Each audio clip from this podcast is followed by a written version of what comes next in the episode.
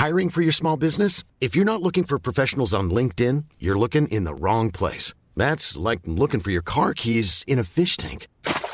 LinkedIn helps you hire professionals you can't find anywhere else, even those who aren't actively searching for a new job but might be open to the perfect role. In a given month, over 70% of LinkedIn users don't even visit other leading job sites. So start looking in the right place. With LinkedIn, you can hire professionals like a professional. Post your free job on linkedin.com slash people today. Bonjour à tous et bienvenue à l'heure des pros ce matin. On savait qu'Emmanuel Macron, président de la République, était aussi Premier ministre, ministre de la Santé, ministre de l'Éducation nationale, ministre de la Culture ou ministre des Sports. On savait également qu'il était infectiologue, penseur, comédien, pilote de chasse, disciple d'Arturo Brachetti, capable de changer de costume aussi vite que l'éclair. Hélas, il n'est pas DRH de Total ou d'Esso.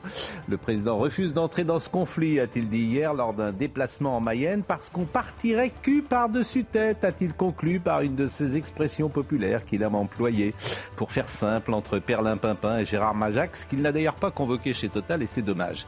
Dommage aussi que l'idée de réquisition n'effleure pas le président, dommage qu'une poignée de grévistes bloque le pays, dommage que la CGT ait ce pouvoir. Hier, je disais que la France était une chienlit, aujourd'hui, j'ajoute qu'elle est aussi un dommage, un dommage général. Audrey Berthaud, il est 9h.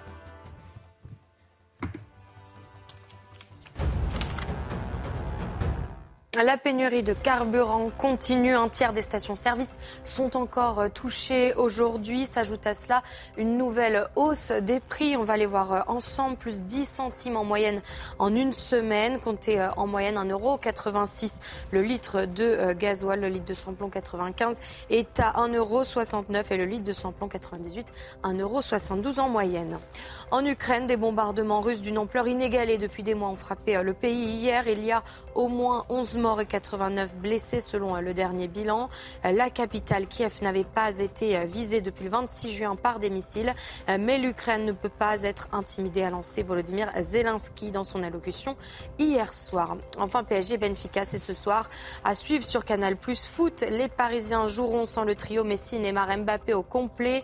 En effet, Lionel Messi a toujours une douleur au mollet, ce qui l'empêche de jouer ce match de Ligue des Champions. Un match de poule très attendu puisque les deux clubs ont fait match nul semaine dernière. Je Ligue des Champions, effectivement, ce soir au Parc. Bonjour à Charlotte Dornelas, bonjour à Joseph Massiscaron, à Alain Jakubowicz qui nous rejoint régulièrement. On pourra parler tout à l'heure du procès euh, Rio-Paris qui s'est ouvert hier, procès grave. Euh, Nathan Dever, bien sûr, et Vincent Hervouette. Nous sommes, euh, a priori, je l'espère en tout cas, en direct avec du Havre, avec Germinal Lancelin. Bonjour. Monsieur Lancelin, qui est secrétaire général de la CGT Exxon Mobil Chimie.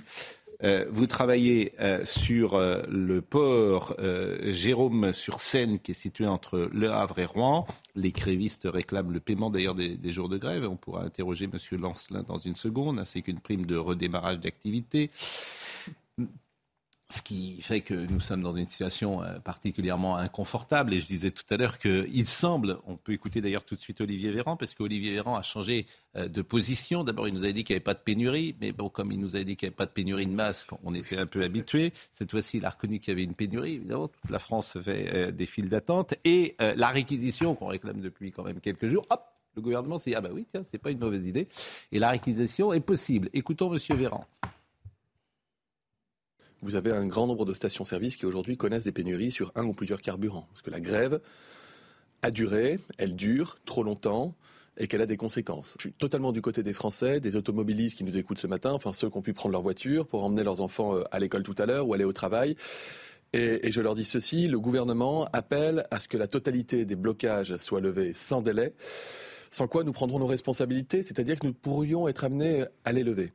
Bon, sans délai, c'est bien, ça fait huit jours qu'on euh, le réclame. Euh, et euh, jusqu'à hier, le gouvernement ne s'en mêlait pas. On va écouter également M. Beaune, qui est ministre des Transports, qui avait disparu de la circulation, si j'ose dire. Mais il est revenu aujourd'hui, M. Beaune, et il a dit non, mais mot pour mot.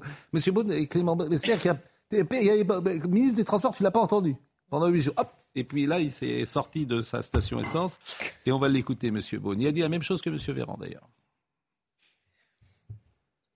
nous prendrons des mesures supplémentaires On verra lesquelles sont appropriées. On prendra des mesures supplémentaires. Évidemment, on va pas laisser la France sans carburant et la situation s'enliser. Aujourd'hui, nous semble qu'il y a un problème qui est grave, mais qui est localisé et bien identifié chez Total. Il faut que le dialogue social reprenne, qu'il y ait un accord. On ne va pas laisser pourrir la situation encore. Donc, s'il n'y a pas d'accord, on prendra des mesures. Alors, Germinal Lancelin est avec nous. Vous êtes secrétaire général CGT ExxonMobil Chimie. Bonjour, monsieur Lancelin. Bonjour Pascal Pro. Vous avez un prénom euh, prédestiné euh, pour euh, travailler peut-être à la CGT et pour être sur un piquet de grève puisque vous vous appelez Germinal Lancelin. Alors, où en sont les négociations ce matin? Eh Écoutez, nous avons eu la surprise hier d'avoir un accord salarial qui était sur la table, signé par la CFDT, donc ainsi validé. Donc l'accord et tout ce qu'il contient, c'est verrouillé. Euh, seulement les grévistes présents sur le piquet de grève n'entendent pas de cette oreille. Et donc maintenant, ils réclament avoir le, paiement des jours de grève ainsi qu'une prime de redémarrage parce que pour eux, le compte n'y est toujours pas.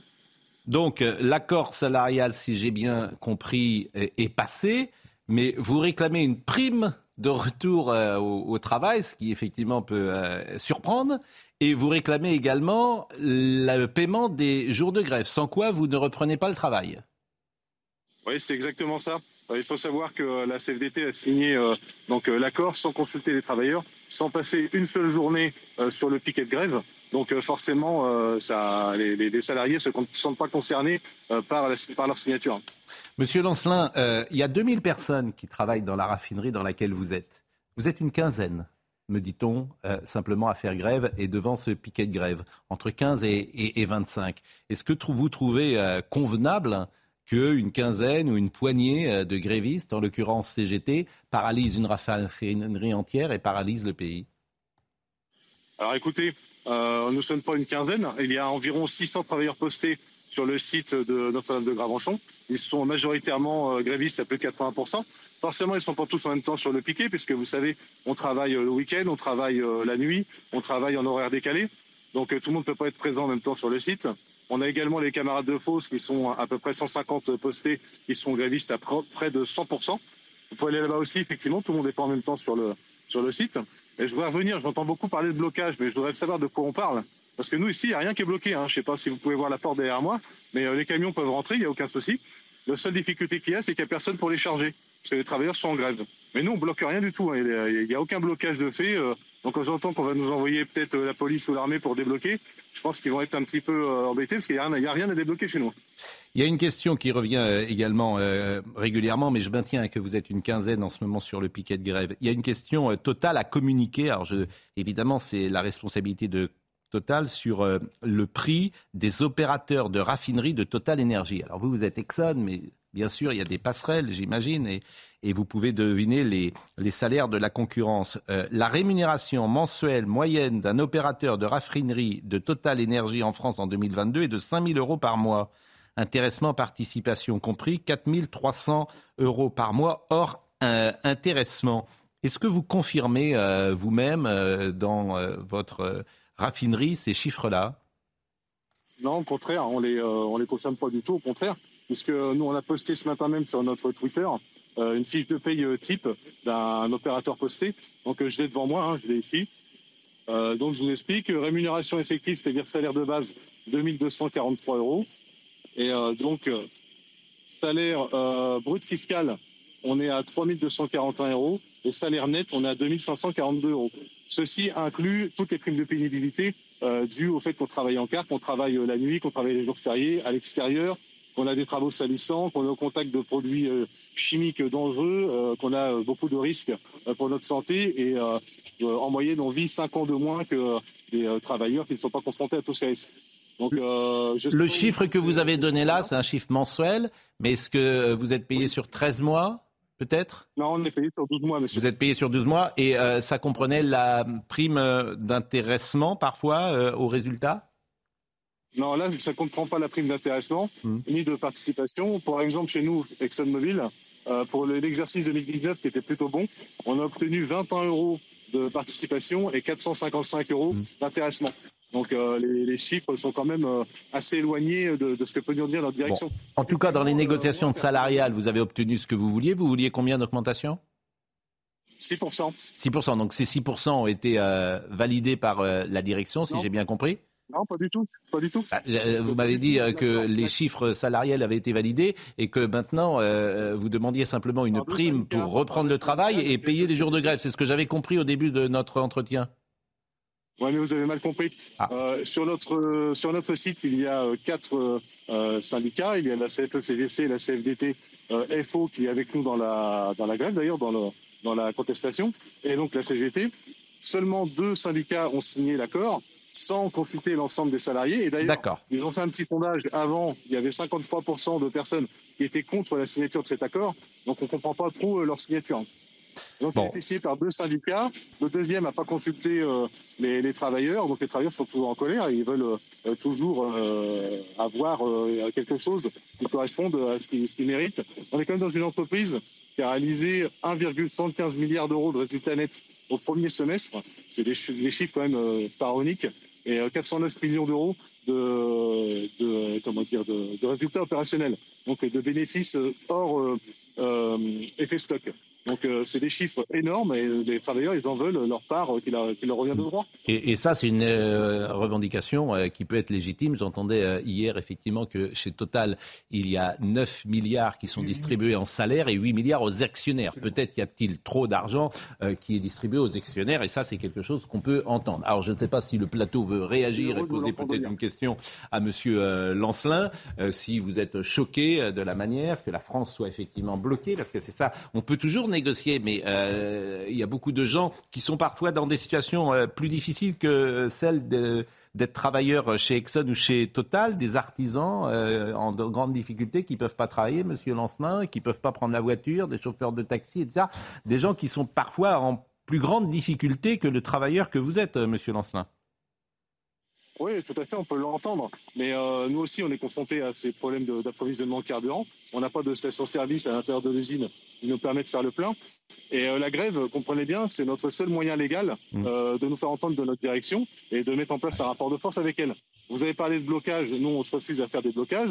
Euh, enfin, ça revient à la même chose. Lorsque les gens ne veulent pas charger les citernes, on peut ergoter pendant des heures. Mais le mot blocage, on, peut, on, peut le reprendre en tout cas, puisqu'il ne permet pas de débloquer précisément euh, le, carburant. Je ne sais pas si quelle est Charlotte, Nathan. Oui. Moi, pardon, j'avais une, une interrogation. C'est que maintenant, enfin, si on a bien compris, euh, il, y a, il y aurait toujours blocage, tout simplement parce qu'il y a une mésentente entre, entre syndicats. Mm. Et ça, ça paraît. C'est-à-dire qu'on est passé maintenant à un autre stade. Et justement, on peut s'interroger sur le fait est-ce que c'est vraiment raisonnable euh, de, de, de, soumettre en effet toujours ce blocage à une mésentente entre syndicats, c'est-à-dire à savoir quel sera celui qui, euh, qui va remporter en gros la, les, dividendes, si je peux dire, de votre action? Monsieur Lancelin peut répondre à cette question. Oui, tout à fait. Nous, on n'est pas euh, en conflit avec la CFDT ou la CFECGC. Ah on est en conflit avec notre direction, hmm. euh, qui, n'entend pas euh, ce, que, ce que nous, on lui demande et qui ne veut pas mettre sur la table ce que les travailleurs méritent, ce qu'ils ont obtenu grâce à leur travail. Mais tous les opérateurs raffineries qui chargent, tous sont syndiqués CGT non, pas du tout. Il y en a aussi des syndiqués CFDT. D'ailleurs, il y en a beaucoup qui rendent leur carte euh, aujourd'hui parce qu'ils sont mécontents de cette signature. Hmm. Euh, mais après, euh, vous savez, la syndicalisation en France, c'est à peu près 6%. nous, on est à peu près dans, dans ces eaux-là aussi. On n'est pas obligé d'être Monsieur Devers. Nathan Devers. J'avais une toute petite question. Je tiens à préciser vraiment que je soutiens votre combat, que je le trouve légitime et je trouve scandaleux qu'une entreprise qui fait de tels super profits ait une redistribution aussi inégalitaire entre le capital et le travail. Il y avait juste une chose que j'ai pas bien compris, mais très concrète, c'est l'accord qui a été signé. Alors j'ai compris que la méthode ne vous convenait pas, mais vos revendications de 6%, l'accord, il portait sur combien de pourcents d'augmentation de salaire? Donc l'accord qui a été euh, validé hier, c'est 5% d'augmentation générale ça veut dire qu'on va acter une baisse de notre pouvoir d'achat euh, pour 2022 et 2023 cumulés. En 2022, on a eu une augmentation de salaire de 3,2%, qui paraissait correcte au moment, au moment où on l'a négocié au mois de décembre l'année dernière, puisque même la CGT l'a signé. Sauf que l'inflation pour cette année, elle va se retrouver à presque 8%. Donc il y en a un manque à gagner de 5%. Et l'année prochaine, on a déjà des annonces d'inflation qui sont énormes. Euh, on parle de plus de 5%, peut-être 6%. Hmm. Et ça, ce ne sera pas couvert par nos. Eh, c'est le cas pour tous les salariés de France, parce que je rappelle que euh, les salaires ne sont pas indexés sur l'inflation, ils ne le sont plus depuis 1983. Mais ce que vous dites, en revanche, est un vrai sujet. C'est-à-dire que comme il y a de l'inflation, chaque salarié en France perd de son pouvoir d'achat. Ça, c'est factuel et personne ne peut contester ce que vous dites. Bah écoutez, merci, euh, Monsieur Lancelin, merci d'avoir expliqué la situation et puis chacun devant son poste peut se faire euh, son opinion, euh, si j'ose dire, sur cette situation euh, si particulière. Situation française qui peut choquer, effectivement, je disais, c'est une poignée de syndicats en France, quoi, de syndicalistes en France ou de militants CGT qui bloquent, même si M. Lancelin n'était pas d'accord avec ce mot, qui bloque ce pays actuellement. comme l'a dit le président Macron, pour le coup hier, c'est pas un problème de l'Ukraine, c'est pas un problème du gouvernement, c'était au départ un problème euh, de, la CGT. Alors après, le gouvernement, euh, manifestement, a pris, euh, comme souvent, les choses un peu tard et la négociation est mal faite ou pas faite. Et aujourd'hui, on est, me semble-t-il, dans une impasse. je le remercie, Monsieur Lancelin. Je voudrais qu'on voit les conditions de la réquisition avec Geoffrey Defebvre. Est-ce que c'est possible de réquisitionner? Alors que la mobilisation syndicale se poursuit dans les raffineries, une station-service sur trois est en manque de carburant sur le territoire. Face à la colère qui monte de la part des automobilistes, l'État aurait un moyen de levier, la réquisition. Selon le Code général des collectivités territoriales, en cas d'urgence, le préfet peut par un arrêté motivé réquisitionner tout bien ou service, requérir toute personne nécessaire au fonctionnement de ce service. Ainsi, afin de permettre aux camions-citernes de récupérer des carburants et réapprovisionner les stations-service à sec, les préfets pourraient imposer à certains salariés grévistes d'être réquisitionnés au fin d'effectuer les tâches nécessaires au fonctionnement à minima du dépôt et aller jusqu'à faire appel aux forces de l'ordre pour libérer les piquets de grève. L'exécutif avait déjà eu recours, notamment en 2010, à des réquisitions par la force de raffinerie. Pour l'instant, le gouvernement exclut cette possibilité préférant renvoyer à leur responsabilité les groupes pétroliers et les syndicats. Euh, ce qui est quand même extraordinaire, et je lui ai fait la remarque à M. Lancelin, c'est que, bon, ils demandent 6, ils ont 5. Ils refusent de, reprendre le travail. Euh, ils demandent les jours payés euh, de grève, ça c'est assez classique, mais en plus ils demandent une prime de retour au travail. Donc ça, ça fait quand même beaucoup, une prime de retour au travail après des jours de grève. C'est ça ne vous surprend pas? Non, c'est pas quelque chose qui peut euh, vous, vous, étonner. Il n'y a bah, que moi que ça étonne. Non, mais on a que les jours payés, c'est déjà quelque chose. Mais, et ça fait grève et tu dis ah bah je veux bien une prime pour, euh, pour, repartir travailler. moi je, je, trouve que ça la on est quand même dans un drôle de pays. La prime c'est la prime c'est étonnant et je dirais, je vais même employer un mot au sens étymologique du terme propre, c'est obscène. La prime c'est obscène. Hmm. Ensuite la compétition, hein, celui qui a la plus longue ou pas entre syndicats et, parce que c'est ça, en fait, pour lequel. Ça aussi, ça, c'est absolument inacceptable. Maintenant, on peut s'interroger également sur la stratégie globale de la CGT. Hmm. Parce que moi, quand j'entends ce type de discours, ça me fait penser. C'était d'ailleurs très calme, hein, monsieur Lancin. Très, très calme. Très, euh, vous savez, très posé, et très construit. Il y avait le même discours. Il y avait le même discours au moment des événements de décembre 95, exactement de la même manière. Et puis on retrouve ça, euh, on retrouve ça en permanence, ce type de discours qui consiste à dire nous, nous sommes en situation de pouvoir faire blocage. Mm. Les autres travailleurs ne peuvent pas faire blocage. Mais ils étaient une quinzaine. Hein. Bien sûr. Là, le, plan était serré, il y avait 15 personnes. Hein, donc nous, nous faisons, c'est la stratégie. C'est une stratégie globale voulue par la CGT. Mm. Et, ce qui est étonnant, et ce qui est étonnant et détonnant dans cette affaire, c'est que on, connaît cette stratégie globale de la mm. CGT, on le connaît, et ça fait quand même une semaine qu'on en parle. Oui, bien sûr. Juste. Alors, écoute, oui. Il y a une autre remarque qu'on peut faire, c'est que comme vous le disiez, toutes les professions sont en difficulté. En tout cas, il y a beaucoup de professions qui sont en difficulté. Pouvoir d'achat. Et on peut regretter que ces luttes sociales soient euh, élaborées de manière corporatiste et pas euh, et pas qu'il y ait qu'elles incluent toutes les personnes. Si vous voulez que ce soit juste les personnes dans les raffineries, ça aurait pu être inclus à d'autres professions qui sont dans les mêmes euh, difficultés et qui vont pâtir de ces grèves. Ça va peut-être jouer sur la popularité ou l'impopularité. Bah, là, il y a danger. Ne, soyez pas trop pressés, ça va venir. Ça va, Non, mais là, il y a danger. Elle arrive. Il n'y a pas que le, le nord de la France et la, région parisienne qui seront demain au pain sec et à l'eau, parce que le, je veux dire, l'OPEP vient de renchérir, vient de diminuer de, de 2 millions de, barils par jour sa production. Le carburant, les prix vont flamber, la crise, la crise arrive. Alors écoutez Bruno Le Maire. Goût, là. Oui, oui, mais on produit combien de notre électricité nous-mêmes? 70%, paraît-il. Mhm. On est d'accord. On en produisait 70%. Mhm. Et là, visiblement, on n'en produit plus que 60% par le nucléaire. Mhm. Par le, nucléaire. le reste, si j'ai bien compris, c'est de l'énergie renouvelable à 30%. Nous sommes d'accord. Donc, on est passé de 70% euh, de nucléaire à 60%, nous sommes d'accord. Donc on a perdu 10%. Mhm. Donc ces 10%, il faut les acheter, si j'ai toujours bien compris. Et on les achète une fortune, puisqu'on l'achète, on produit à 50 euh, 50 euros, pardon, euh, le kilowattheure, et là on les achète à 500, je crois. Mais c'est parce qu'on achète à l'extérieur que ça augmente comme ça. Je vous assure, je ne comprends pas pourquoi l'énergie augmente. Si vous, vous pouvez m'expliquer pourquoi l'électricité monte en France, ça m'intéresse.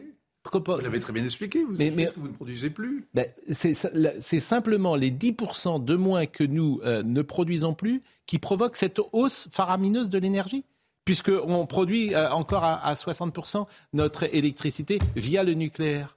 C'est embêtant, parce que quand les questions sont précises, il faut des réponses précises. Mais oui, non mais moi je vous assure, je, je, pose ces questions, mais les plus simples du monde, comme toujours. Vous en avez mais non mais je en fait, je pose une question simple pourquoi l'électricité en France augmente autant?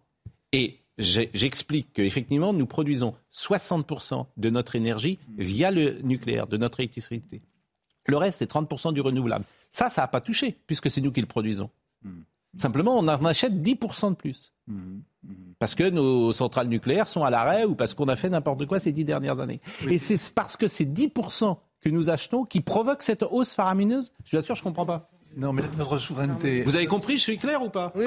oui. Nous pensions qu'il y avait une. Mais, oui, en effet, une Il n'y a pas une question d'harmonisation des prix? Alors, on. Voilà, C'est-à-dire qu'en plus, oui, alors on est, alors ça c'est ce que je voulais vous entendre dire. Voilà. C'est-à-dire ah, bah, qu'on est, on, il pose, Des, il pose des cols, il connaît la réponse. Non, mais, parce qu'en fait on est victime, bien sûr, oui. de l'Europe. Hum. Une nouvelle fois dans ce sujet, c'est-à-dire qu'on vend, on est obligé de vendre parfois euh, pas à prix coûtant. À prix coûtant Des gens qui nous revendent à 500 euros. Non, plus. C'est des trucs de. Je vous assure, c'est des trucs de fou. Mais personne ne veut entrer dans le détail. Parce que quand tu as un ministre, quand tu viens ça. pervers. Imaginez-vous qu'on achète du gaz liquéfié. Oui. Vous savez, le gaz liquéfié. Et pas simplement le gaz de schiste qu'on s'interdit de produire ici, qu'on achète aux Américains. On achète aussi du gaz liquéfié qui arrive directement de Chine. Et vous savez, ce gaz liquéfié en Chine, d'où il vient Il vient de Russie. Mais il vient de Russie. Bah oui. Mais quand tu as un ministre, tu lui poses jamais ces questions de bon sens parce qu'il te noie le poisson, tu comprends mm. rien. Mais la vérité, c'est que c'est une usine à gaz, sans jeu de mots, qu'ils ont montée.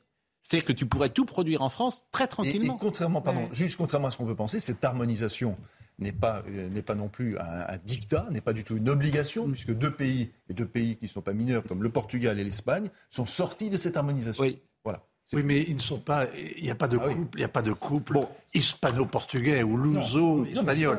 Alors qu'il y a un couple franco-allemand. Ah oui, ça, ça vous a pas ah échappé. c'est le boulet. Oui. c'est le boulet. C'est le tandem et le moteur et le pilier de, l'Europe en devenir. Bon. Écoutons euh, Bruno Le Maire qui parle de réquisition imminente. On revient sur le sujet euh, du carburant. La première solution, celle qui doit être privilégiée par-dessus toutes les autres, c'est la négociation la discussion. Si on voit que c'est complètement bloqué, que ni Total ni les responsables syndicaux, et je dis bien certains responsables syndicaux, parce que la CFDT a été particulièrement responsable euh, dans le cas d'espèces, mais si la CGT refuse catégoriquement d'engager cette discussion, mais nous n'aurons pas d'autres moyens que euh, de réquisitionner les moyens nécessaires pour libérer les dépôts et faire fonctionner les raffineries. Combien de temps vous leur laissez Le timing, il se chiffre plutôt en termes d'heures, ah. à la limite de jours, que de semaines parce que ça n'a que trop duré et que je vois bien l'exaspération de nos compatriotes, je la partage, ils n'ont pas à être les victimes collatérales de difficultés sociales entre un syndicat, la CGT, et une entreprise privée totale. Bon, le gouvernement s'est réveillé hier matin. Hein. Ça fait juste huit jours qu'on le dit. Hein. Ça fait huit jours qu'on le dit ici. Hein. Ils se sont réveillés hier matin. Et dans combien de temps C'est le, le, fameux sketch, un certain temps. Voilà. Alors écoutez un pompier juste avant qu'on euh, passe euh, la pause, parce que euh, les pompiers ne peuvent même plus avoir de l'essence. Nous n'avons plus accès aux stations-service ou alors comme monsieur et madame tout le monde. Et pour nous, il est inadmissible de passer devant des personnes qui rencontrent strictement les mêmes difficultés. Euh, N'imaginons pas un instant aller euh, lever la main euh, dans une file d'attente de 10 véhicules et demander à passer devant tout le monde.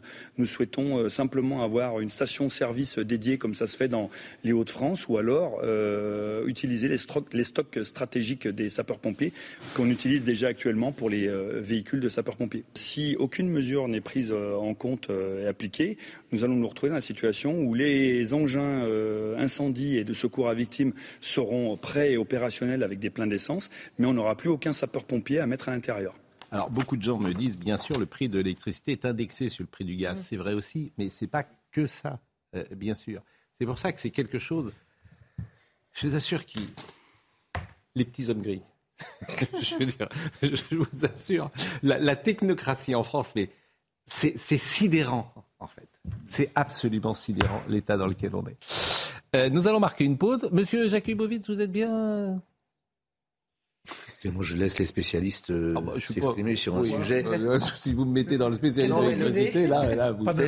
C'est vieux comme le monde. C'est le, conflit entre les intérêts collectifs et les intérêts privés. Hmm. voilà, je veux dire que c'est vrai que les, les, les, les, Français ont le sentiment d'être pris en otage. Ça, c'est quelque chose de purement objectif. Voilà, il n'y a, a, rien d'autre il n'y a, rien d'autre à dire. Moi, j'observe simplement ce, que, ce qui m'a fait un peu sourire, c'est qu'effectivement, il semble qu'il y ait une sacrée confrontation entre la CFDT et la, et, la CGT, et que là, vraiment, on est au bout du bout. Quoi. Ils ont obtenu ce qu'ils voulaient. Aujourd'hui, on est sur des choses qui paraissent quand même relativement marginales. Hmm. Est-ce qu'il y a une adéquation entre ces, ces intérêts je dirais pas petits intérêts, mais j'ai quand même un petit peu envie quand même, hmm. euh, particuliers et sans doute légitimes. Enfin, on bloque pas un pays pour ça, quoi. C'est, voilà, c'est la grève. Ça peut, ça peut inspirer. C'est vrai qu'il y, a une disproportion qui est telle que, que c'en est, est, Et c'est la France, cher ami. Et, et c'est vrai aussi, alors on a bien compris que vous alliez chercher ce brave Germinal sur, le, sur la feuille de paye qui effectivement ah bah est, apparemment sensiblement supérieur à la moyenne de, de, des salariés de, de France. Quoi. C'est vrai que. mais, ce qui n'aurait, mais on va marquer une pause parce que là, sans doute légitime. Hein, moi je. On marque une pause et nous revenons. en doute la légitimité. Et nous revenons et nous revenons. Il est 9h32, Audrey Berthaud. Face à la pénurie de carburant, les préfets du Var et de Haute-Provence limitent euh, la distribution. Dans ces deux départements, les préfets ont pris des mesures euh, limitant les achats de carburant à 30 litres par automobiliste et 120 litres par poids lourd. L'objectif, permettre évidemment au plus grand nombre de se ravitailler. Après les bombardements russes en Ukraine, les membres du G7 se réunissent aujourd'hui en urgence. Hier soir, Emmanuel Macron a convoqué un conseil de défense restreint. Le chef de l'État a déploré un changement profond de la nature de la guerre. Il a promis de nouvelles aides militaires pour l'Ukraine. Enfin, Angela Merkel a reçu le prix Nansen pour son accueil des réfugiés hier soir. En 2015 et en 2016, l'Allemagne a accueilli plus d'un million de réfugiés et demandeurs d'asile. Un accueil qui a été loué par le Haut Commissariat des Nations Unies pour les réfugiés. Le HCR a vanté le leadership, le courage et la compassion de l'ex-chancelière allemande. Salut Noémie Schulz qui est arrivée. On pourra parler du euh, procès qui s'est ouvert euh, Rio-Paris. On pourra également euh, parler de, du conflit entre la PJ hier et la police. On en a parlé, c'est un peu complexe et l'avis d'Alain Jakubowicz peut nous intéresser. Avant ça, une remarque pleine de bon sens et même, j'ose dire, extrêmement intelligente qui nous arrive. Et je vous la lis telle quelle. Le problème en France est surtout l'obligation pour les syndicats de rentrer en conflit pour pouvoir discuter avec la direction. Quand il y a une inflation de 8%, les discussions devraient être entamées dans toutes les entreprises sans devoir faire grève pour pouvoir échanger. C'est en Allemagne, par exemple. C'est tellement évident de dire ça, que le pouvoir d'achat des salariés baisse quand il y a une inflation forte. Eh, c'est ce que je dis. Qui contestera ce que je dis? Je vais aller tout de suite négocier d'ailleurs. non, mais tous les salariés, non, mais bien sûr, tous les salariés, toutes les chefs d'entreprise devraient prendre en compte cela. Et puis après, il y a des aménagements. Mais 100% d'accord, mais eux vous répondent. C'est ce que j'entends depuis quelques jours. Moi, je suis pas, je sais pas trancher mm. cette question-là. Mais eux vous répondent que si on augmente les salaires, on augmente donc les coûts de gestion de la boîte, et donc le produit à la fin devient plus cher, et donc. C'est pour ça qu'en 83, le salaire ne suffit plus. Quoi. En fait, en 83, jusqu'en 83, le salaire était indexé sur mm. euh, l'inflation. Et en fait, c'était. Et en 83, ça a été arrêté par Pierre Mauroy parce que c'est un cycle qui effectivement n'est pas vertueux. Mm. Et plus personne ne le fait aujourd'hui dans le monde, puisque tu auto-alimentes, si j'ai bien compris. écoutez, Emmanuel Macron, cul par-dessus tête, c'est ce qu'il a dit hier. Alors ça rejoint Perlin Pimpin, ça rejoint Majax, etc. Qu'est-ce qui restera d'Emmanuel Macron? Peut-être ces phrases-là, ces petites phrases. Vous comprendrez aisément qu'on ne va pas rentrer dans une situation où c'est le président de la République qui va faire les négociations salariales chez SO Total. Parce que là, euh, on va partir cul par-dessus tête. Hein. Sur l'Ukraine, Donc il faut, voilà, il faut que chacun, chacun joue son rôle. Je, je, suis vraiment, en tout cas, je pense à tous nos compatriotes qui vivent cette situation. C'est un peu facile de dire dès qu'il y a un problème, ce serait la faute du président de la République ou de la Première ministre ou des ministres. Donc le gouvernement a eu raison de mettre la pression sur tous les acteurs pour qu'ils trouvent une conclusion à cette situation. Je considère que cette situation a tout à fait sa part de légitimité parce que ce sont des femmes et des hommes qui veulent avoir leur part de la valeur ajoutée qui est produite par des entreprises. Ça doit se faire dans le calme et dans l'entreprise, mais ça ne doit, pas, doit pas empêcher la vie et la nation de se faire. Que disiez-vous, Alain Jakubowicz? Non, je, disais que quand le président de la République est capable de donner la température dans les appartements, je pense qu'il peut effectivement se mêler du blocage de la France. Quoi. Euh, apparemment. Enfin, je, je, pense que toute proportion gardée, c'est voilà, c'est assez extraordinaire de l'entendre dire. Moi, je ne vais pas intervenir là-dedans, mais il va nous dire qu'il faut mettre des cols roulés et, pas chauffer au-delà de 19 degrés. Bon. bon en tout cas, il y a de la matière pour les humoristes, quoi. Ça, c'est sûr. Oui, mais en fait, ça ne nous fait pas tellement rire. Rendez-nous Coluche. voilà, ça ne nous fait pas tellement rire. Et là, ce qui se passe en France dans tellement de domaines. Écoutez le deuxième passage d'Emmanuel Macron, qui a une pensée pour euh, les compatriotes, comme il dit. Écoutez, d'abord, je veux avoir une pensée pour tous nos compatriotes qui euh, ont parfois attendu des heures, euh, qui vivent cette situation très difficile et je veux leur dire qu'on est à leur côté. Je veux remercier aussi tous les transporteurs qui sont mobilisés pour aider et qui, avec un esprit de solidarité, ont tout fait pour qu'on puisse répondre au mieux à ce, à ce problème. Comme vous le savez, cette situation, premièrement, elle n'est pas liée à la guerre du tout, et deuxièmement, elle n'est pas le fait du gouvernement. Ce sont des négociations salariales au sein d'abord du groupe SO puis du groupe Total. Et donc, euh, j'ai demandé à la Première ministre, au ministre compétent, de pouvoir euh, échanger avec euh, les responsables concernés, les entreprises et leurs syndicats, pour appeler tout le monde à la responsabilité et à une conclusion rapide des négociations. Donc, je crois qu'il y a des négociations qui sont en bonne voie pour les prochaines heures. Je souhaite que maintenant une issue puisse être trouvée parce qu'on ne peut pas les négociations, les négociations salariales. Les réquisitions existent, après elles ont, elles ont quelques contraintes, non mais elles sont prêtes et le gouvernement peut le faire et ce sera à la main du gouvernement. Après, le mieux c'est que ces négociations puissent aboutir et que tout le monde reprenne le travail.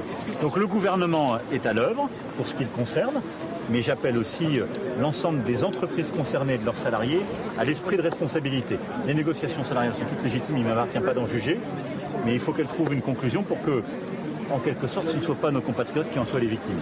Bon, je remercie le président d'avoir une pensée pour nous, mais ce serait bien qu'il agisse. Voilà. Qu'il euh, agisse ou qu'il fasse agir. Non, mais pourquoi vous souriez? Parce qu'il a une pensée pour les compatriotes. et je vous voyais, ce, qui est amusant, et c'est terrible d'ailleurs, c'est que vous étiez en train d'écouter euh, Emmanuel Macron et vous étiez tous en train de rire, en fait.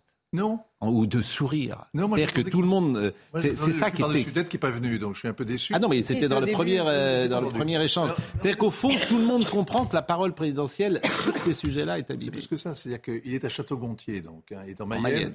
On rouvre, si j'ai bien compris, une sous-préfecture. Hein. Donc euh, c'est le retour de l'État. Et puis là, on voit l'État totalement impuissant, puisqu'il fait une analyse qui est assez juste de la situation.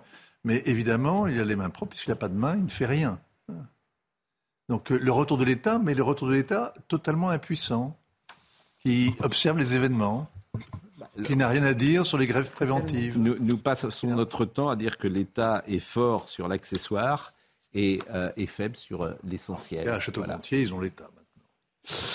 Euh, quelques mesures qui ont été prises ces dernières heures. Vous avez le préfet euh, du Cher euh, qui approvisionnement en carburant, appelle au civisme et à la responsabilité de chacun, a-t-il rempli, a-t-il dit. Le remplissage de récipients transportables de toute convenance est interdit. Je rappelle qu'il y a cinq jours, vous aviez le porte-parole du gouvernement qui disait qu'il n'y avait pas de pénurie. Hein.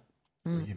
Olivier Véran, le même qui a dit qu'il n'y a pas de pénurie sur les masques. C'est le, même dont la parole est, pardonnez-moi, totalement discréditée depuis qu'il est ministre de la Santé. oui, alors, j'ai rien contre M. Véran, mais quand tu es ministre de la Santé pendant euh, la pénurie de masques et que tu es porte-parole du gouvernement pendant la pénurie euh, d'essence. je me demande si. Euh, si j'étais président ou Premier ministre, j'envisagerais une pénurie de Véran. Ça ferait peut-être du bien à la République. Oui, c'est pas grave. Le, non, le, oui, c'est un bon mot, mais le pauvre, il y est. Voilà, c'est pas grave. C'est pas grave, il en fera un livre dans un an, c'est tout. Oui, ça, c'est bon. Que personne ne lira. Personne ne lira. bon, vous avez également euh, interdit, je crois, la, vente euh, de carburant de, là, de 30 euh, litres. ce matin, on a interrogé, les équipes de CNews ont interrogé des Français. Qui, alors, Paris a un air de confinement. Hein. je ne sais pas si ça vous a frappé. C'est vraiment un parfum de confinement. C'est-à-dire qu'il n'y a personne. Il n'y a personne. Non. il y a du monde, mais il y a moins de voitures. En voiture Oui, c'est ça. Ah, mais dans le métro, du coup, il y a du monde. Ah oui. oui. oui, non, mais vous avez raison. Non, mais en, voiture, il y, a, vraiment, c'est un, un, parfum de confinement. C'est ça qui est. Vous savez, dans d'autres françaises, euh, voilà. Oui, ça roule bien, mais c'est, vous vous rendez compte, les, les, gens, les gens se battent dans les stations-service. Tu as des gens qui sont en train de en très grande difficulté mm. euh, professionnelle aujourd'hui. Je voudrais qu'on écoute d'ailleurs quelques Français qui ont été interrogés. Le gouvernement devrait bouger un peu plus, même si c'est, comme ils disent, c'est que ça ne les regarde pas. C'est tout le monde qui est pénalisé, les sociétés, les employés de, de, partout. Quoi. Donc on est pris en otage par, euh, par les, syndicats. Je savais que ça allait être compliqué, mais euh, on n'a pas le choix. Hein. On est obligé de faire avec. J'ai une application qui me permet de, trouver, et puis euh, je, je zappe entre plusieurs applications, et là j'ai trouvé. Moi je travaille en Ile-de-France, j'en ai besoin. Sinon après je ne peux pas débousser. Alors j'ai réussi par exemple euh, dans le 7e arrondissement hier à prendre de l'essence dans une station et j'ai payé euh, 2,72 euros. 2,72 euros le litre d'essence. 2,72 ah euros hier. Alors à qui profite euh, la crise d'une certaine manière, cette hausse des prix? Voyez le sujet de Geoffrey Defebvre. Ce qui est rare est cher. La baisse de production mondiale de pétrole a entraîné une hausse des prix à la pompe accentuée par les importations que les pompistes répercutent sur les consommateurs pour compenser le manque d'approvisionnement. Plus 7,4% pour le gazole, 3,9% pour le samplon 98 et 6,2% pour le samplon 95, soit une augmentation moyenne de près de 10 centimes par litre de carburant. Une hausse que certains consommateurs sont prêts à accepter malgré la résignation. Dès qu'il y a un petit peu d'essence, on fait, puis on met 15 euros, 30 euros, ça fait, euh, à ce prix-là, ça fait 10 litres, voilà où on en est. Peu importe le prix là. Ouais, parce que comme on travaille avec la voiture, euh, c'est assez vital d'avoir de l'essence. Ce serait 5 euros le litre, je pense que je le payerais quand même. À n'importe quel prix, je l'achète parce que voilà, j'ai pas le choix. Je dois travailler. Le gouvernement a appelé les groupes pétroliers et les syndicats à prendre leurs responsabilités et continue à débloquer des stocks stratégiques de carburant. Affaire à suivre, Vincent Hervouet, sauf si vous avez un mot de conclusion sur ce sujet. Non. Bah, le, mot de, pardon, le mot de conclusion, c'est que tous ces éléments-là bénéficient peu ou prou aux États-Unis, qui euh, bientôt vont être en mesure de faire leurs emplettes en France et de racheter avec le dollar les entreprises françaises qu'ils veulent. mais si tu veux faire la liste, tu veux faire la liste des vainqueurs, il y en a. Non, non, non, il n'y a pas de liste des vainqueurs. Là, je prends là ici. Oui, mais le sous-texte, ça veut dire. Rendez-vous. Non, mais rendez-vous dans deux allez ans. Au bout, allez au bout de votre pensée. Dans trois ans, pardon. Allez au bout de votre pensée. Parce que allez au bout de votre pensée, parce qu'il y a du sous-texte, parce que vous mettez les États-Unis dans un sujet dans lequel ils ne sont pas du tout. Le sujet, on le met sur l'Ukraine. Là, ça n'a rien à voir avec l'Ukraine. C'est la grève de la Parce que globalement. Mais qu'est-ce que vous voulez dire? parce, que, parce que je devine ce que vous voulez dire. Évidemment, les entreprises françaises, euh, elles sont les petites et moyennes entreprises françaises et même des grandes. Mais c'est pas ça que vous voulez dire. Non, c'est pas seulement ça. C'est-à-dire, c'est le que, vous dire? bah, du point de vue de l'énergie aujourd'hui, les, États-Unis, ce sont eux également qui la danse. Et encore, qu'est-ce que vous voulez dire derrière ça? Qu'est-ce que vous voulez dire? Bah, Allez au bout pourquoi aller au bout bah, Aller au bout de votre pensée. Qu'est-ce que, vous voulez dire Que les États-Unis vont être le grand vainqueur de la séquence que nous vivons. C'est ça que vous voulez dire. Qu'ils prennent l'Europe pour leur terrain de jeu. C'est ça que vous voulez dire. Qu'il ne fallait peut-être pas faire les mesures contre la Russie. C'est ça que vous voulez dire. C'est ça que vous voulez dire. Non mais dites-le. C'est ça que vous pensez peut-être. Je, dis juste que je dis juste, et je, je vraiment, là, là je, je prends ah, vous témoin que non, non, mais non, je dis que je prends un témoin. J'adore le pouce au crime. Mais non, mais, vous avez peur. Mais j'entends ça de plus en plus comme ça. J'entends ça, des gens qui disent voilà. Ah bah, attendez, euh, mais la guerre ça dure longtemps et ça coûte cher. Les, alors là, euh, le nombre d'économistes, là j'enfonce pas, j'ai l'impression, pardon, au contraire d'enfoncer les portes ouvertes, parce que le nombre d'économistes qui vous disent aujourd'hui que de cette séquence générale, qu'il s'agit de la politique énergétique, qu'il s'agit de l'Ukraine, les États-Unis vont être les grands vainqueurs. alors qu'ils étaient en très grande difficulté. Tout simplement, on les considère peu ou prou comme des alliés, et qu'en en fait ce sont des concurrents, et qu'ils vont faire leurs emplettes en France, oui, et ils vont acheter des entreprises françaises, des pans entiers vont tomber. Et même Oui. des entreprises Voilà. françaises vont se délocaliser parce que l'énergie est tellement chère qu'elles vont sûr, aller aux bien États-Unis. évidemment. Et vous avez parfaitement raison. Bah, euh, Là-dessus, euh, moi, je ne donne pas mon avis. Moi, je vais mettre un bémol. Non, jamais. Je, je m'en garderai. Ouais. Juste un bémol, les, les Américains seront peut-être gagnants sur le long terme, mais à court terme, euh, Joe Biden va le payer très cher parce que le renchérissement du prix de l'essence à la pompe pour l'électeur américain est désastreux et c'est un élément absolument décisif dans son vote pour les mi-termes.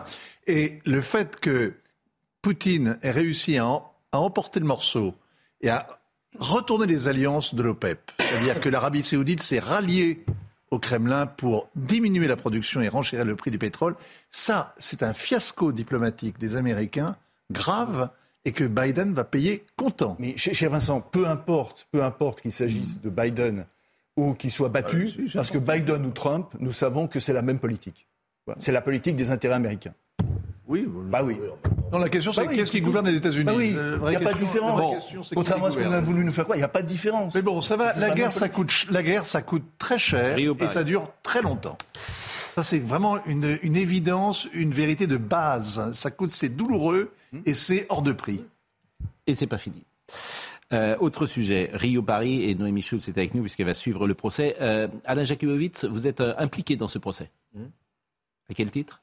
Je suis l'avocat d'une euh, association importante qui s'appelle euh, Entraide et Solidarité AF 447 qui regroupe euh, un très grand nombre de familles euh, victimes et essentiellement des, les familles françaises. Essentiellement, non exclusivement, mais essentiellement. Alors, je rappelle qu'Airbus et Air France sont jugés pour homicide involontaire devant le tribunal correctionnel de Paris. Euh, évidemment, euh, les pilotes sont décédés, Euh, donc euh, euh, eux ne peuvent pas être si tentés qu'ils auraient pu être, euh, qu'ils aient une responsabilité. Par définition, on ne peut pas euh, les, juger.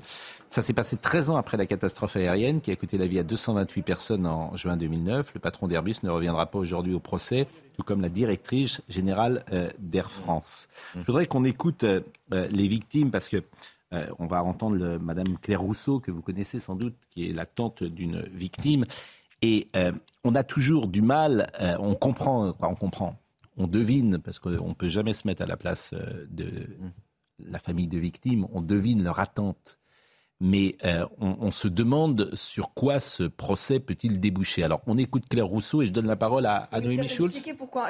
On va entendre quelqu'un qui est très en colère. Et c'est peut-être important d'expliquer euh, pourquoi hier, à la sortie de, de Mm. l'audience qui était assez courte, pourquoi les, les- les familles de victimes étaient très remontées. C'est parce qu'on a eu droit à un propos liminaire euh, des, euh, des représentants, euh, ces deux personnes morales qui sont jugées, Airbus et Air France. Et donc hier, il y avait la directrice générale d'Air France, Anne Rigaille, et le PDG d'Airbus. Qui n'était pas en place sans doute il y a 13 ans. Non? qui- alors elle, elle travaillait au sein de la compagnie Air Mm. France Mais le PDG. euh, n'était pas en place. Et euh, donc ils ont tous les deux fait un, un propos euh, liminaire en expliquant tous les deux qu'ils n'avaient que, que les- les- leur société euh, niait toute responsabilité. hein. Dans les deux cas, ils expliquent qu'il n'y a pas de faute pénale qui peut être reprochée à Airbus et à Air France, mais ils ont eu des mots de compassion pour les victimes.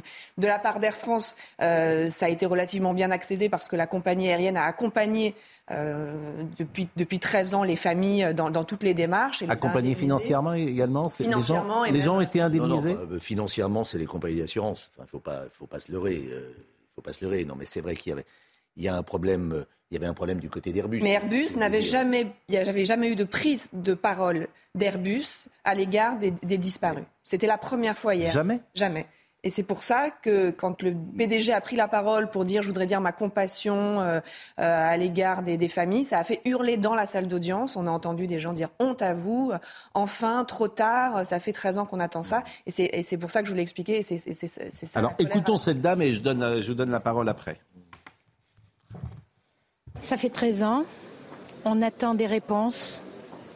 On veut des réponses parce que c'est pas qu'on pourra faire notre deuil, hein, mais c'est pour apaiser. Et puis on veut la vérité surtout. On veut savoir ce qui est arrivé. On veut qu'Airbus et Air France nous disent ce qui est vraiment arrivé et toutes ces cumulations de pannes qui font que l'avion s'est scratché. Et 228 morts, c'est beaucoup. Et ça a détruit beaucoup de familles. Rousseau dit on voudrait savoir ce qui est vraiment arrivé. On ne sait pas ce qui est vraiment arrivé. Moi j'ai l'impression qu'on sait précisément ce qui est arrivé. C'est-à-dire que les pictos n'ont plus répondu. Ils sont Euh, plutôt. Comment Les sondes pitot. Les sondes pitot, euh, c'est-à-dire que les, les, pilotes ont été démunis, n'avaient plus les informations, ne comprenaient pas ce qui se passait et euh, le crash est arrivé. C'est pas ça bah, c'est très technique, je crois qu'on ne peut pas résumer en, quelques, en quelques phrases, mais l'idée c'est de savoir effectivement, les en gros les compagnies, après vous, vous rectifierez, euh, notamment elles disent que les, les, pilotes n'ont pas su réagir comme il aurait fallu réagir. Et les familles de victimes et les familles de pilotes disent mais comment voulez-vous qu'ils réagissent bien? Ils n'avaient plus les bonnes informations, il y avait des messages d'erreur hmm. qui apparaissaient. Ils croyaient... Donc les compagnies chargent entre guillemets les pilotes, c'est ce que vous voulez dire alors non, non, non, non, attention. D'abord, je, le traduis de manière un peu. Il y a un certain nombre de choses à, préciser. D'abord, un, c'est que ce procès nous concerne tous.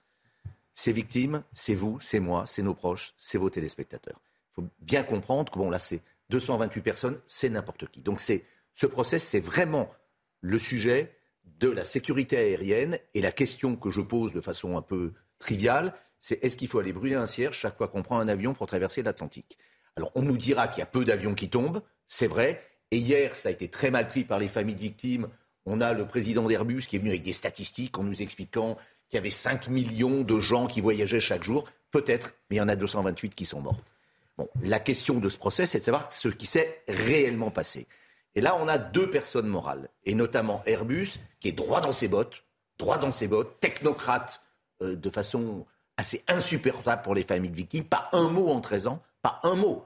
Alors c'est vrai que ces familles qui attendent depuis 13 ans ce procès, quand ils voient arriver aujourd'hui Penaud, le président d'Airbus, venir tenir des propos, c'est très difficile pour lui aussi. Hein. Il faut bien dire que prendre la parole devant ces familles, c'est pas très simple. Mais venir leur dire que oui, ben, il y a 5 millions de gens qui voyagent, oui, et d'accord, et, nous, nos proches. Et lorsque l'on voit qu'Airbus continue à nous dire. 5 millions par jour? Oui, c'est ce qu'il ce qu'il nous a dit. 5 millions par jour qui prennent un, avion Airbus. De voyageurs d'Airbus. Lorsque Airbus continue à dire un Airbus, ça ne décroche pas, et moi j'ai envie de lui dire, ben, dites-le aux familles de victimes qu'un Airbus, ça ne décroche pas. Parce que ces gens, ils sont bien morts parce que l'avion a décroché. Et la position d'Airbus, et là c'est assez intéressant, on a deux mastodontes de l'économie nationale, européenne et internationale, mais qui ne sont pas sur la même longueur d'onde. C'est-à-dire qu'on a Airbus qui dit c'est de la faute des pilotes, et Air France, évidemment, qui, pour qui c'est insupportable de venir dire c'est la faute des pilotes. Et au bout du compte, la question que je pose, c'est quand bien même y aurait-il une faute de pilote, quand bien même ce qui est loin d'être évident, est-ce que notre survie à tous dans un avion dépend d'une éventuelle défaillance d'un pilote qui ne sont que des hommes et des femmes?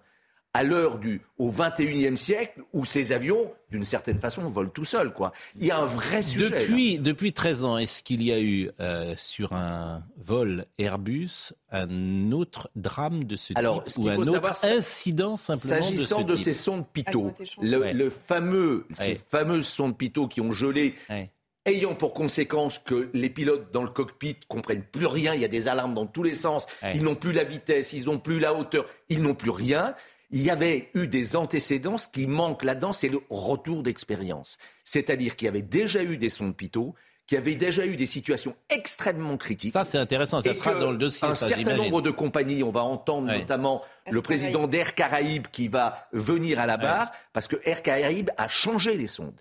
Et chez Air France, chez Airbus, on savait qu'il y avait ce problème et on n'a rien fait. Et ça, ça sera peut-être le cœur de. Côté Air France, on n'a pas formé les pilotes hmm. pour savoir ce qu'il fallait faire dans ce cas-là. Hmm. Et côté Airbus, on a totalement sous-estimé et même ignoré le problème qui se posait. Et aujourd'hui, on apprend, paraît-il, aux pilotes euh, à, réagir en tant que... Alors, il y a un décrochage, alors qu'à l'époque, on ne le faisait pas de la même manière. Parce qu'on part d'un mythe, euh, un mythe commercial.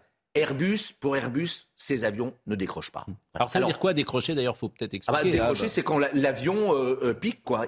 Il, ne plane plus. Alors c'est des phénomènes physiques. On va avoir, et c'est bien l'enjeu de ce procès, avoir des querelles d'experts extraordinaires parce que pour un collège d'experts, c'est pas les sons de Pitot. Pour l'autre collège d'experts, c'est les sons de Pitot.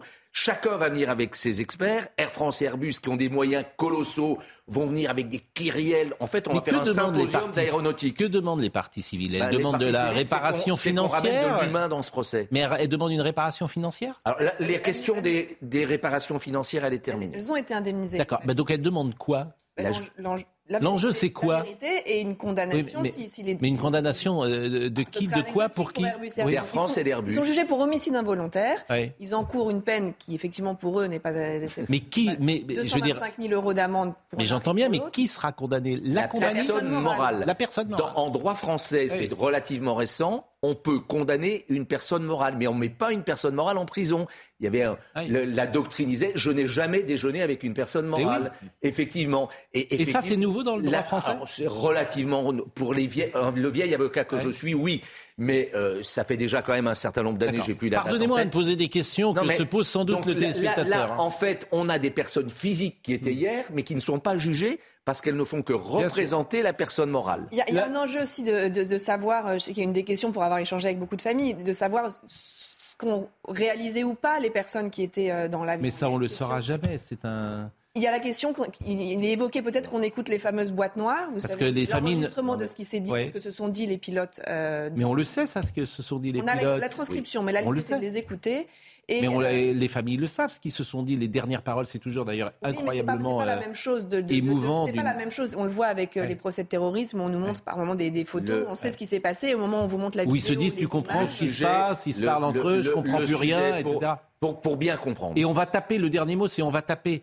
Je crois que c'est ce que dit un pilote. La question, c'est savoir si notamment une hôtesse a, frappé au cockpit en, demandant qu'est-ce qui se passe, qu'est-ce qui se passe. Ça pourrait laisser penser que les gens dans l'avion, à ce moment-là, ont, compris qu'il se passait quelque chose. Bah, sans doute. Ça durait, la, la, descente dure 4 minutes, je crois. Oui, c'est assez long. d'ailleurs. C'est assez long. Et, la question qui se pose effectivement, est-ce que dans cet, avion, il s'est passé ce qu'on voit dans les films d'horreur hollywoodiens les gens qui hurlent, etc. Mais faut-il le savoir Ou est-ce qu'ils ne se sont pas rendus compte Mais, mais, faut-il le savoir pour les familles Certaines familles ont besoin de savoir. C'est toujours le, personne. Il n'y a pas deux personnes qui réagissent de la même façon. C'est on a des gens qui veulent plus en entendre parler, qui viennent pas au procès, et puis des gens qui la sont pause. très présents.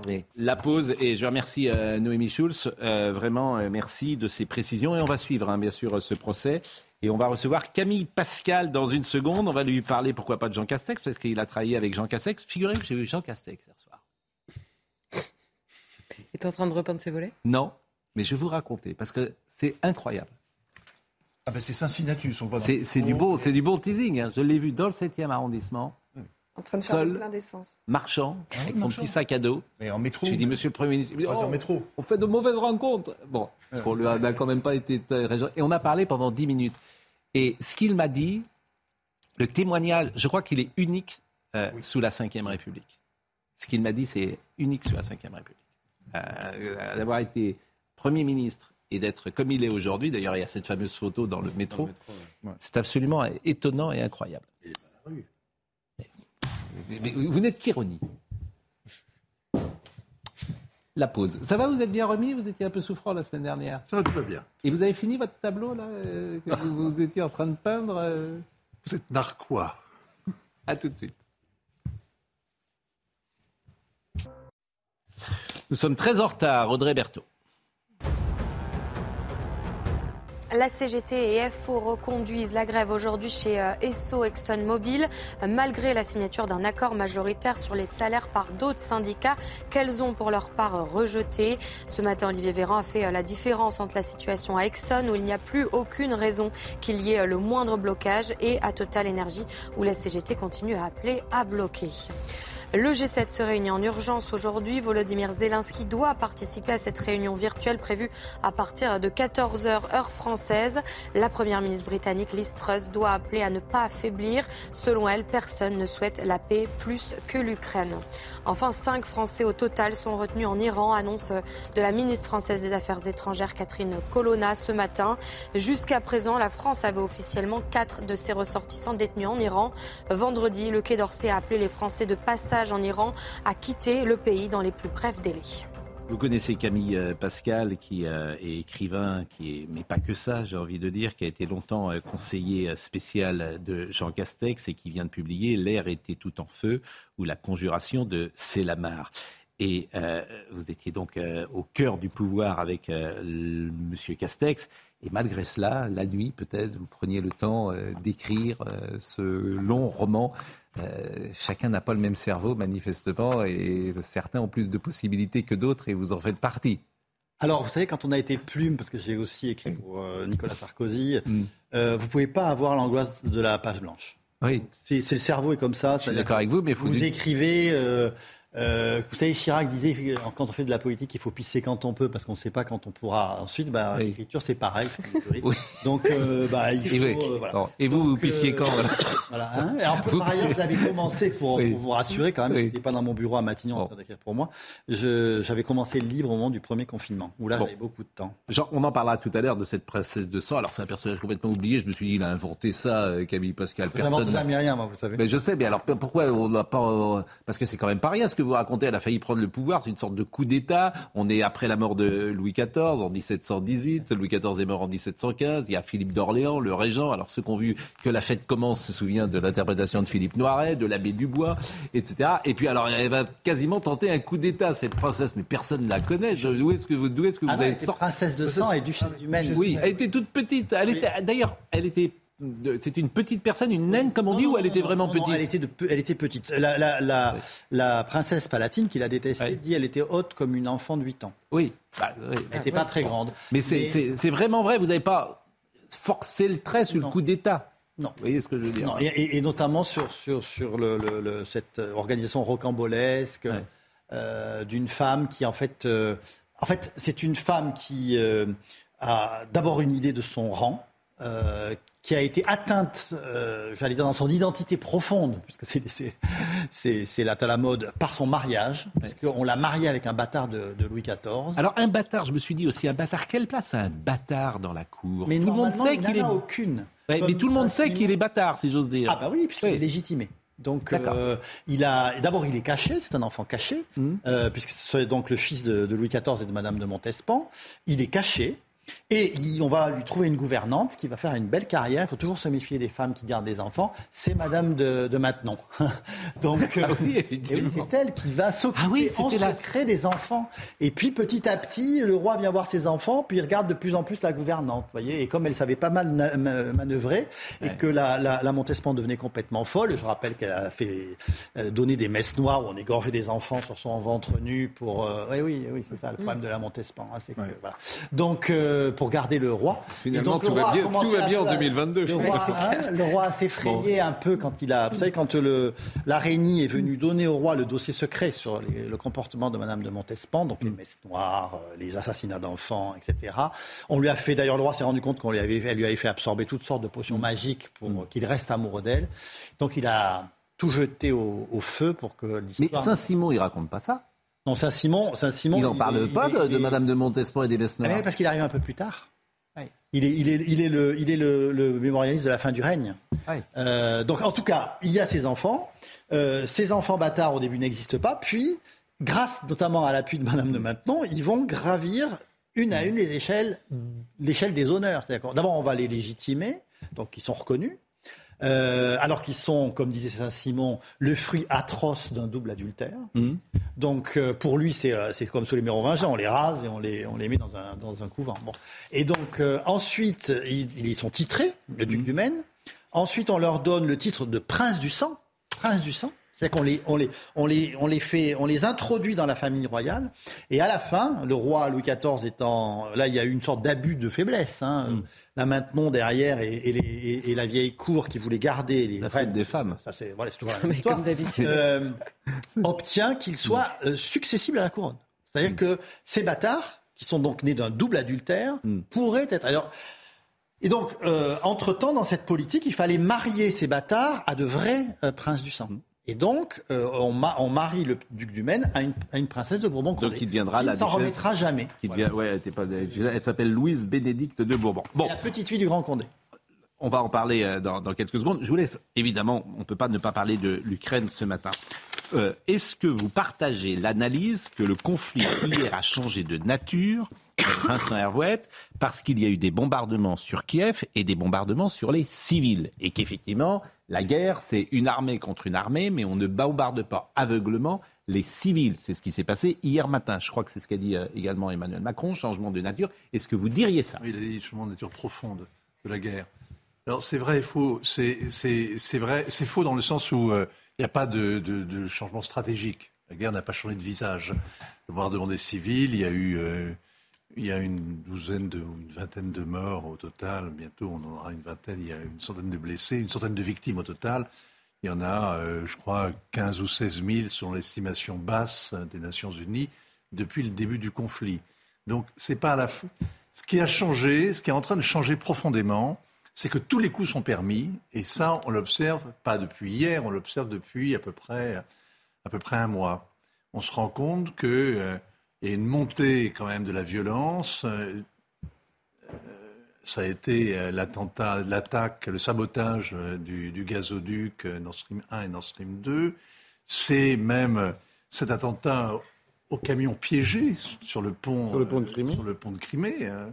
Le pauvre type qui était au volant euh, n'était pas un kamikaze. Hein. il a été sacrifié froidement euh, par ceux qui ont euh, farci, qui ont mis les explosifs dans le camion. c'est toutes sortes de choses comme ça qui montrent alors, une fois qu'on a dit ça, les conséquences. La guerre est en train de s'aggraver. Hmm. Et ce qu'on a observé hier en tapant, en se vengeant ainsi sur les civils du défi qu'il avait reçu en pleine figure le jour de son hmm. anniversaire avec cet attentat sur le pont de Crimée, eh bien, c'est que Vladimir Poutine a définitivement renoncé à rassembler tous les, euh, tous les Russes.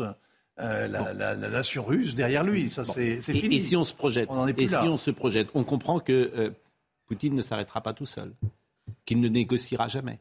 Donc soit on l'arrête, soit il est arrêté. Non, mais c'est moi qui le dis. Bah, il n'y a pas de négociation ouverte. Il n'y a rien qui ressemble à une négociation. Mais si on se projette, si on hein se projette, est-ce qu'on peut imaginer les prochaines semaines? Ou est-ce que c'est impossible? Bah, Sur le plan militaire, on peut facilement les, imaginer. Il y a une offensive, il y a une dynamique de la, de la contre-offensive euh, ukrainienne. On va voir s'ils sont capables d'avoir, de tirer les lignes logistiques, etc. Mmh. Et de continuer à, gagner du terrain. Il y a côté russe un, renfort qui arrive sur, euh, sur le front et qui va boucher à peu près les trous, euh, même si ce sont des hommes qui ne sont pas encore très très, très expérimentés ou ont eu le temps de se former. Et donc, il y a une espèce de course avant l'arrivée Et la diplomatie mondiale là-dedans? La diplomatie mondiale, elle est aux abonnés absents. Hier, on était dans un concert d'indignation générale à l'ONU, en Europe, partout. Mais il n'y a pas de. Il y a, il y a, à part Erdogan, qui veut absolument exister et avoir un rôle dans ce, dans ce drame planétaire, il n'y a pas de, de, de, de, négociation. Alors, on peut avoir une vision optimiste, se dire que plus on monte aux extrêmes, plus la nécessité d'une négociation se fait sentir et que désormais, finalement, mm. tout le monde y a intérêt. Et donc, mm. euh, une sorte de Pentecôte va soudain euh, éclairer les esprits. Sauf que, on voit bien que du côté ukrainien, on est dans une militarisation de la société, ah on est dans une euphorie aussi guerrière. C'est magnifique la façon dont ils sont comportés hier. Ils chantaient dans le métro, ils étaient. On a vu les images, on va les voir là, je pense. C'était les Anglais pendant le Blitz, c'était superbe. Franchement, les civils ukrainiens, ils sont on a l'impression que l'Ukraine est en train de devenir une sorte de, grand Israël. Notamment les images dans, le métro qui sont les plus fortes, les plus symboliques. Je pense que Marine va nous les montrer dans une seconde. Euh, Joseph Massescaron, euh, par, par, rapport à ce tableau qui a été fait, euh, bien sûr. mais justement, c'est en ce moment qu'il devrait y avoir de la diplomatie et c'est en ce moment que précisément la diplomatie est absente, hmm. alors qu'auparavant il y avait balai diplomatique sur balai diplomatique. Oui, mais comment voulez-vous négocier avec Comment vous faites avec, Il veut pas. vous ne pouvez pas négocier avec quelqu'un que vous accusez en permanence d'être un criminel de guerre. Le problème. Il ah, vous trouvez que c'est alors alors je vais reposer les mêmes questions qu'à Joseph. Qu'est-ce que vous voulez dire? C'est-à-dire que ce que vous voulez dire, c'est que la France s'y prend mal. C'est ça que vous voulez dire? Ah mais non, mais la France. la France ou, le monde. Comment La France est hors jeu. La, France, je veux ah. dire. Euh, personne n'écoute vraiment ce que dit le président Macron euh, sur, le, sur le sujet en ce moment. Hein. Mais il écoute qui alors, Vladimir Poutine? Euh, le, vrai problème, vous mettez le doigt sur un vrai problème, c'est que aux États-Unis, quand il y a eu la crise de Cuba, vous vous rappelez la crise de Cuba, oui. crise nucléaire, bon, comment on en est sorti? C'était juste, à la fin de la semaine, ça fera juste pile 60, ans. Comment on en est sorti en octobre 1963 On en est 1962. On en est sorti parce que le président Kennedy n'a pas écouté du tout son entourage militaire et politique. Aucun de ses conseillers. Il a voulu à tout prix une négociation directe avec Khrouchtchev. Il a dit il faut qu'il y ait, quand un tigre est enfermé dans une pièce, il faut qu'il y ait une fenêtre ouverte. Mais Biden, il est incapable de négocier. Ben voilà. Vous, mettez le doigt sur un, des petits problèmes. Il est quand même très, très vieux. Qui gouverne aux États-Unis Qui tient les clés? Où est l'adulte dans la pièce? Et vous pensez que s'il y avait Trump, ça serait plus facile? J'en sais rien, alors là, non, Ou s'il y avait Obama. Ou s'il y avait. votre jour aujourd'hui, vous avez des questions perverses. c'est vrai, Ou s'il y avait Obama, si vous, préférez. Vous avez deux heures. Vous avez Ou s'il y avait Obama. Deux minutes. Hein Ou s'il y avait Obama. Bah, s'il y avait un, un s'il y avait en face de Poutine un interlocuteur qui soit qui ait de l'autorité, ce serait mieux. Il n'y a aucun doute. Bon. Bah, euh, euh, on ne peut pas faire de conjecture, hein, mais quand même, on peut remarquer que Obama et Trump, euh, c'était tous les deux, par-delà toutes leurs différences entre les deux, hein, ils avaient un point commun, c'est qu'ils étaient tous les deux très faibles face à Poutine. Mm. Trump, on s'en souvient, la fameuse conférence où il disait qu'il croyait davantage Poutine que ses propres services secrets, Mm. et Barack Obama lui-même, parce qu'il ne faut pas se duper sur cette opposition qu'il y avait entre les deux. Face à la Russie, il y avait une position analogue. Quand Barack Obama avait fixé une ligne rouge en Syrie, que la ligne rouge avait été franchie et que Barack Obama avait reculé pour des raisons de politique intérieure, c'était aussi un signe de faiblesse. Et c'est vrai que là, alors pour des raisons de, peut-être que c'est pas directement Biden qui s'occupe de ça, mais plutôt ses conseillers ou, ou d'autres personnes à Washington. Mais force est de constater qu'il y a vraiment eu un changement de la position américaine, c'est-à-dire occidentale. Bah, Il y, y, a un abonné absent par rapport à la crise de Cuba, hein, c'est l'Europe. Bah si, quand même. S'il si, si, y avait une raison de, de justement de, de, traiter de la vacuité européenne, c'est bien maintenant. Dernier mot sur ce sujet, peut-être, avant qu'on parle d'histoire de, de, France Je ne suis, pas vraiment pas un spécialiste, mais en fait, je me dis qu'il n'y avait vraiment rien de plus dangereux qu'un qu'un mégalomane euh, euh, nationaliste. Et, et, franchement, moi, je, je, veux dire que les enseignements, encore une fois, du passé, qu'est-ce qui peut arrêter cet homme? Et pardon de cette question, mais il me vient à l'esprit, je me dis, qu'est-ce qui serait passé en 1944 si Hitler avait eu la bombe atomique? Mm. Franchement, moi, c'est vraiment ce qui me vient à l'esprit. c'est glaçant de voir que rien n'arrête cet homme, quoi. Rien. Mmh. Et que plus il est en C'est le difficulté, principe des dictateurs. Hein. plus, plus il est en C'est le principe de Kadhafi, c'est le principe de tous. C'est le principe de Ceausescu. Ils sont tous arrêtés. Absolument, hein. non, non. C'est tous. Alors, voilà, c'est mais, mais c'est, c'est, ouais. Moi, je veux dire qu'on en parle aujourd'hui, c'est vrai, avec. Ou ils seront arrêtés de l'intérieur, ou ils seront arrêtés de l'extérieur. Enfin, oui, attention qu'à l'intérieur, ils ne soient pas arrêtés par les faucons, hein. Parce que nous, on les est faucons. Là, nous avons une vision. Les faucons.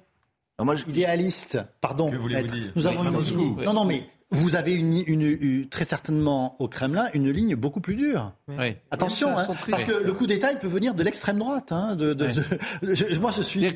On, on, se dit, on imagine euh, euh, une, une, libération, comme ça, une révolution en Russie mm. qui renverserait euh, Poutine. mais attention que ce, cette révolution ou ce coup d'État ne vienne pas de l'extrême droite. Ne soit pas plus radical, c'est ce que vous voulez dire. Oui, oui, oui c'est ce que vous voulez dire. J'ai bon. juste une, Dernier mot, une question pour les spécialistes. Oui. Est-ce que, est-ce que euh, l'hiver peut pas avoir une, une, influence sur ce qui va se passer sur le terrain euh, on est sans doute, il fait moins 30. Euh, il fait moins 30. Est-ce bon, que sans doute. L'hiver toujours. Sans doute. Voyez l'image du métro. Voyez l'image du métro qui a fortement marqué euh, les, les, le sentiment émouvant. Ah, l'hiver, il est russe. Hein. Il y a les pluies d'automne qui arrivent dans très boueux, donc ça va un peu. C'est comme ça. Hein.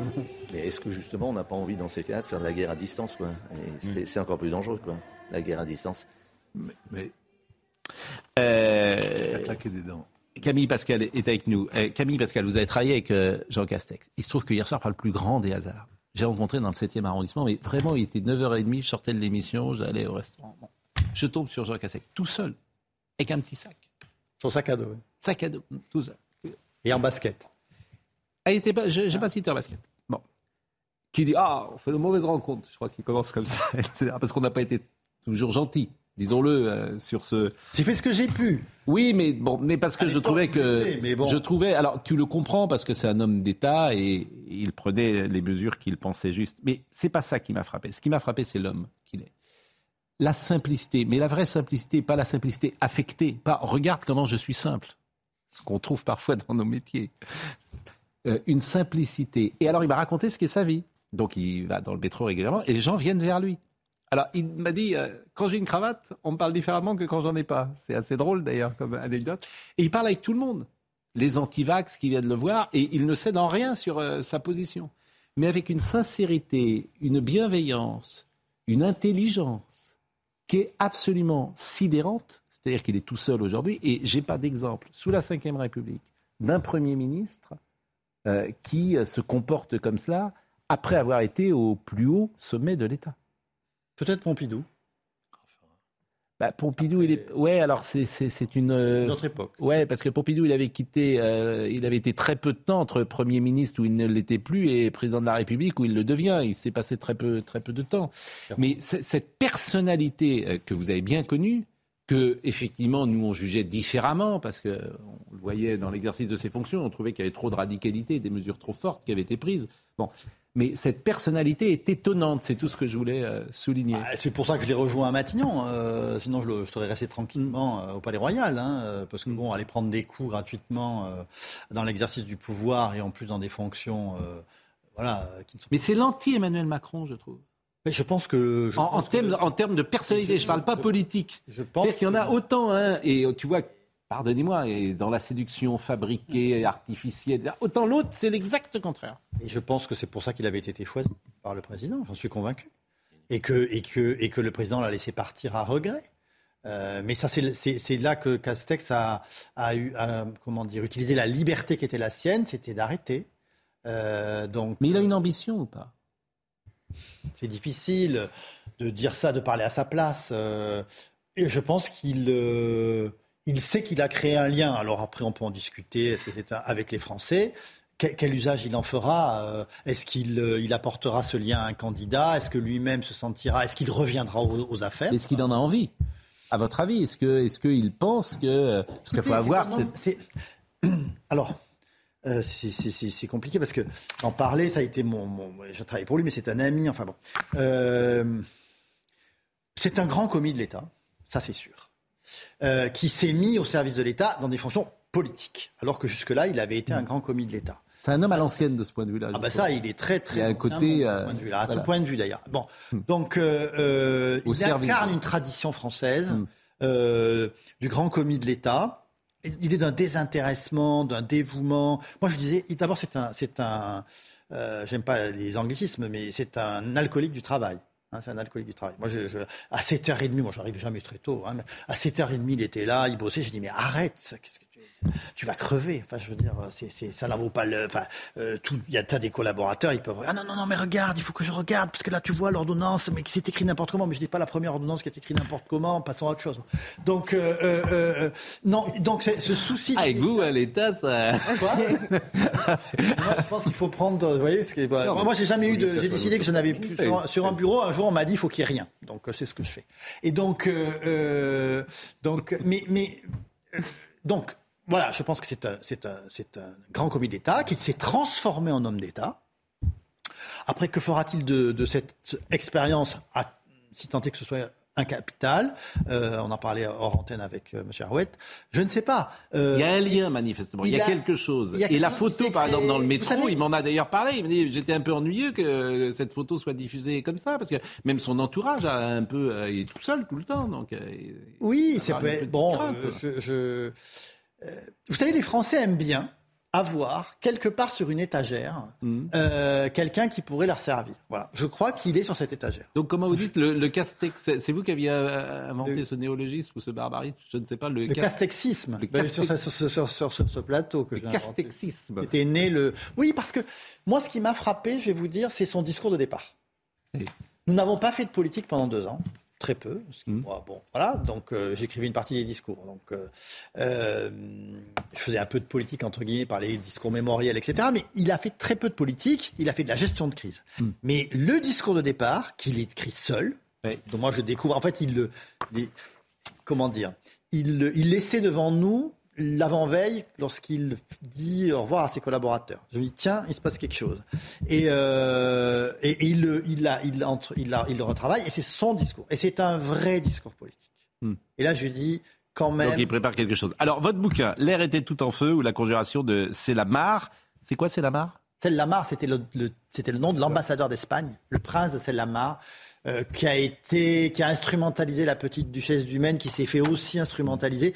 Et donc à l'époque, c'est intéressant pour quand la conjuration est découverte, on mm. va donner le nom de l'ambassadeur d'Espagne à la conjuration et pas celui de la duchesse du Maine. Euh, pour éviter quand même qu'on soit obligé de lui couper le cou. Alors, je rappelle, on est en 1718, donc il y a un régent, mm. puisque Louis XV, quel âge il a Louis XV est tout petit ah, il, a, il a 8 ans. Il a 8 ans, donc il va commencer, il, régnera à quel à 13 ans. À 13, ans, révolu, vous savez, c'est la majorité des rois de France. Enfin, Voilà, il règne à partir de... Donc c'est une période que chacun connaît parce qu'elle elle a été souvent euh, à la télévision interprétée ou au cinéma. C'est une période assez légère, manifestement. De liberté. De liberté. C'est une sorte de, Movida, en fait. De, de libertinage. Bon. Mais bon, et là, donc, euh, donc euh, celui qui a annoncé, c'est donc Louis XV. Et, mais on veut virer Philippe d'Orléans, quoi. Bah, on veut virer, on veut faire un coup d'État. C'est très français. C'est-à-dire que, en fait, le, le régent, hmm. d'abord, avait été à moitié écarté du pouvoir euh, par, par, son oncle, Louis XIV, qui avait mm. donc monté un conseil de régence où il y avait le duc du Maine, etc., mm. pour essayer de contrôler le régent, parce que le régent, on ne l'aime pas dans l'entourage de mm. Louis XIV, d'abord parce qu'il est intelligent, un prince intelligent, c'est toujours dangereux, euh, qu'il est, euh, qu'il est quand même pas très religieux, je rappelle, je rappelle que lorsqu'il allait à la messe à Versailles, pour quand même que son oncle voit qu'il venait, il mettait Rabelais dans son, dans son missel. Hein, donc, euh, bon. donc il suivait la messe de loin, comme l'abbé Dubois, hein, qui, qui, n'allait pas Immortalisé par Jean Rochefort dans le film de... Oui, ça, évidemment. Parce qu'on on pense toujours à Jean Rochefort quand on parle de l'abbé Dubois. Ils marqueront à jamais cette face jaunâtre, comme disait mm. euh, Saint-Simon, qui le, qui le détestait. Et donc, euh, euh, le, le, le, régent va donc s'impose, mais surtout, il renverse en fait, il, a, il a ce qu'on appellerait, il fait un, devoir d'inventaire et il renverse la politique euh, de Louis XIV. Il la renverse sur le plan politique, car il crée une sorte de police inaudite. je ne vais pas rentrer dans le détail, c'est très compliqué, mm. mais où les conseils partagent le pouvoir avec le pouvoir euh, exécutif. Il va faire une politique euh, économique incroyable, puisqu'il a la dette immense du règne de Louis XIV, ben, comment est-ce qu'il va la régler? Il est malin, hein, c'est comme aujourd'hui, par l'inflation donc par les billets de M. Las. Hein. donc là, ça va être en trois ans, l'affaire est pliée, c'est-à-dire que les gens sont ruinés, mais l'État, lui, est en état à rembourser sa dette. Si vous pouviez ne pas donner des idées à ceux qui nous écoutent. Ah ben non, mais c'est historique. Et hein, au gouvernement, ça, m'arrange. La, dette, c'est le seul moyen de la régler. L'endettement d'un État, c'est le seul moyen de le régler, c'est l'inflation. Donc, et ensuite, il fait quelque chose qui apparaît comme une extravagance à l'époque. Je vous rappelle qu'on sort d'une guerre qui a duré 13 ans, mm. qui est la plus longue, une des, des guerres les plus longues, qui est la Première Guerre mondiale en réalité. Alors, qui évidemment circonscrite à l'Europe, mais où tous les, tous les pays européens sont retrouvés dans le bon, qui a saigné l'Angleterre, saigné la France. Alors je ne parle même pas de l'Espagne. Et, bon. Et donc, ce qui m'intéresse, c'est le coup d'État de cette euh, princesse de sang. voilà. Parce que comme il, ne reste que deux minutes, c'est cette politique euh, euh, révulse la vieille cour. Mm. Donc les anciens qui avaient le pouvoir à l'époque de Louis XIV. Et la première d'entre elles, c'est la duchesse du Maine. Voilà. Et elle va tenter donc un, Elle va tenter un coup d'État avec l'aide de l'Espagne. Et, et, elle ne va pas réussir. Bah, et qu'est-ce qu'elle deviendra alors cette euh, Oh bah, elle retournera, elle fera, vous savez. Non mais il faut pas le dire. elle, non, mais, non, mais, elle retournera à son bureau d'esprit comme on disait à l'époque. Elle était très intelligente. Elle était, elle était, en fait, elle était très cultivée. C'est une précieuse perdue au siècle. Oui, c'est la dernière des précieuses. Oui, c'est la dernière des précieuses. C'est une précieuse au siècle. Alors, elle, était complètement folle en réalité, hein, mais euh, euh, euh, ah, parce qu'en en fait, elle, elle vivait, tous elle vivait la nuit et elle, dormait le jour. Ce qui bah, tu peux vivre la nuit. Il y a plein de gens qui vivent la nuit et qui dorment le jour. Ils sont pas fous. Elle était très colérique. Ah. Et son mari en avait peur, une ah peur. Alors, pardon, je ne, on ne peut plus utiliser le, le, le, le, terme. Donc, euh, Saint-Simon disait, elle le traite comme un... Bon, mais je ne donnerai pas le terme, il faut maintenant, on n'a plus le droit. Et donc, euh, euh, comme un esclave. Et donc, bah, on a le traite comme un esclave, c'est pas. Il y a pire, hein. Oui, mais j'en ai en magasin. Elle lui fermait sa porte. Alors, on a des lettres en latin de lui. Il lui demande de, de lui ouvrir sa porte pour qu'elle puisse accomplir le devoir conjugal. Et elle lui dit qu'il n'est rien, que c'est qu'un bâtard. Et donc. mais elle, c'était pas, elle était elle était jolie, hein, cette femme, parce que vous la décrivez pas. Il était religieux, donc il pouvait accomplir sa sexualité passer par le par le par la, conjugalité. Donc euh, comme Philippe V, mais qui couchait six fois avec sa femme par jour, ce qui finissait par six fois avec sa femme. Et donc, euh, ben, il se raconte dans le livre, il avait il avait son confesseur au pied sans Cialis et sans Viagra à l'époque. Hein, c'est la folie, ça permet tout. Six fois, pardon. Et ben, il avait mis son confesseur au pied du lit, et le confesseur devait lui dire à partir de combien de fois ça devenait pécamineux, c'est-à-dire à partir ça devenait un péché. Donc le, le, pauvre, euh, le pauvre euh, euh, jésuite comptait les, les, les, assauts et la reine se réfugiait à l'église. C'était le seul endroit où le roi pouvait pas lui sauter dessus. Donc ça c'est Philippe V. Philippe V et, et, Farnèse, là sa seconde épouse. J'ai pardon, j'ai adoré ce livre. Ah c'est gentil. Je l'ai lu d'une traite. On, nous nous sommes pas vus, voilà, mais j'ai vraiment adoré ce livre.